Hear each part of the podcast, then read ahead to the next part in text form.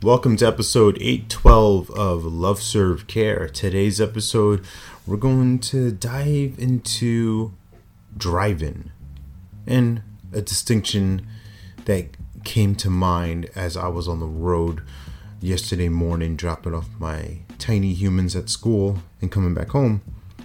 So I had to make a right turn into the block that leads into my community and I had my right blinker on and this other car that was trying to make a left turn from the block I'm going on to saw me. A couple cars had passed and the right lane would have been on the left side of me at that moment and they had a clear pass because I'm going right. There's no one else in front of me. I'm the next one up, and then these other cars on the right lane, which they're going to turn onto, had passed, and it was far. Another car was like far away in that right lane, so they had a clear path to just make this left turn and, and get into the right lane and go where they were going. And they didn't turn until I was like right there, right at the edge of where I was turning. And I had my blinker on for for a good while, right? And I thought to myself, like, wow, that's interesting. Like they don't trust me. Like I have my blinker on. Like you can see, I'm I'm not lying to you. I'm not making a mistake.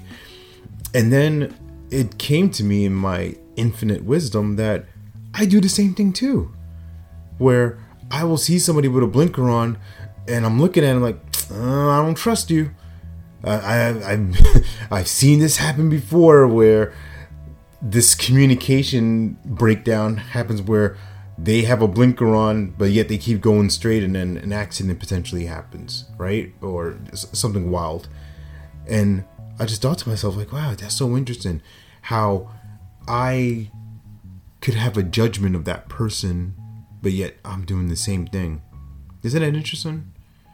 And then I started to think about like where else in my life does that happen? And where else does that happen in the coaching industry where we say you can trust me, you can believe in me, I, I can do this and then when someone presents an offering or or some sort of support or, or help that we resist it, we shy away from it. We think, nah, I don't know if I can trust you. I need more evidence. I need more proof. I need you to get right to where I'm comfortable before I can make a decision.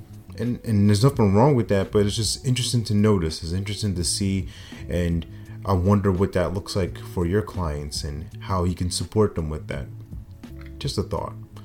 All that said and done, remember you're born to live your life in abundance. You're the master of your future, you control your freedom, and you have complete dominance of your thoughts, your emotions, and your habits. Take care. God bless. Stay blessed.